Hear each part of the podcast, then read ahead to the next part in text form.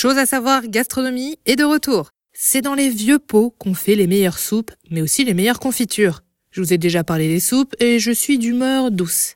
Celles de nos grands-mères sont sans nul doute les plus exquises, lorsque la marmite chauffe et la bonne odeur de fruits mêlés à celle du sucre parfume la cuisine et le reste de la maison. Deux questions pour le prix d'une dans ce podcast. La première sur l'utilisation de la bassine et l'autre sur l'intérêt de la prendre en cuivre pour faire vos belles confitures. La bassine déjà c'est réellement un vieux pot. Elle existerait depuis le XVIIe siècle. Elle a une forme évasée pour permettre une meilleure évaporation de l'eau. Les fruits en sont gorgés et ils vont transpirer au contact de la chaleur. Plus ils perdent de l'eau, plus ils se concentrent en sucre, en fructose plus exactement. Alors pourquoi rajouter du sucre? Pour mieux conserver sa confiture.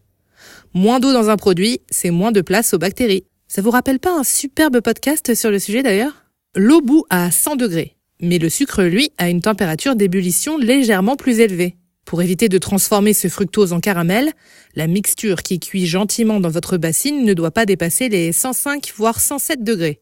Oui, c'est très précis le sucre. C'est la température idéale pour faire un sirop. Et quel est l'intérêt du cuivre? Il est un excellent conducteur de la chaleur.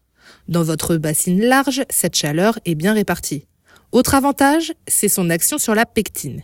La pectine est naturellement présente dans les fruits, un élément indispensable pour réaliser une confiture ou une gelée réussie. La pomme, le cassis ou encore les agrumes en contiennent assez pour permettre au mélange fruits et sucre de prendre, de se figer. Sinon, il faut en rajouter. En fait, le cuivre s'oxyde au contact de l'acidité naturelle des fruits.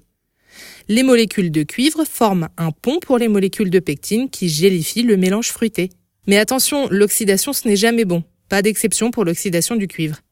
Alors on peut faire de très bonnes confitures dans une bassine en acier inoxydable et en rajoutant une autre astuce de grand-mère, le citron. Son acidité titille aussi très bien la pectine. Vous êtes fin prêt pour les confituriades, le championnat mondial de confiture, et les grandes gagnantes de 2023 ont une source d'inspiration précieuse, leur grand-mère.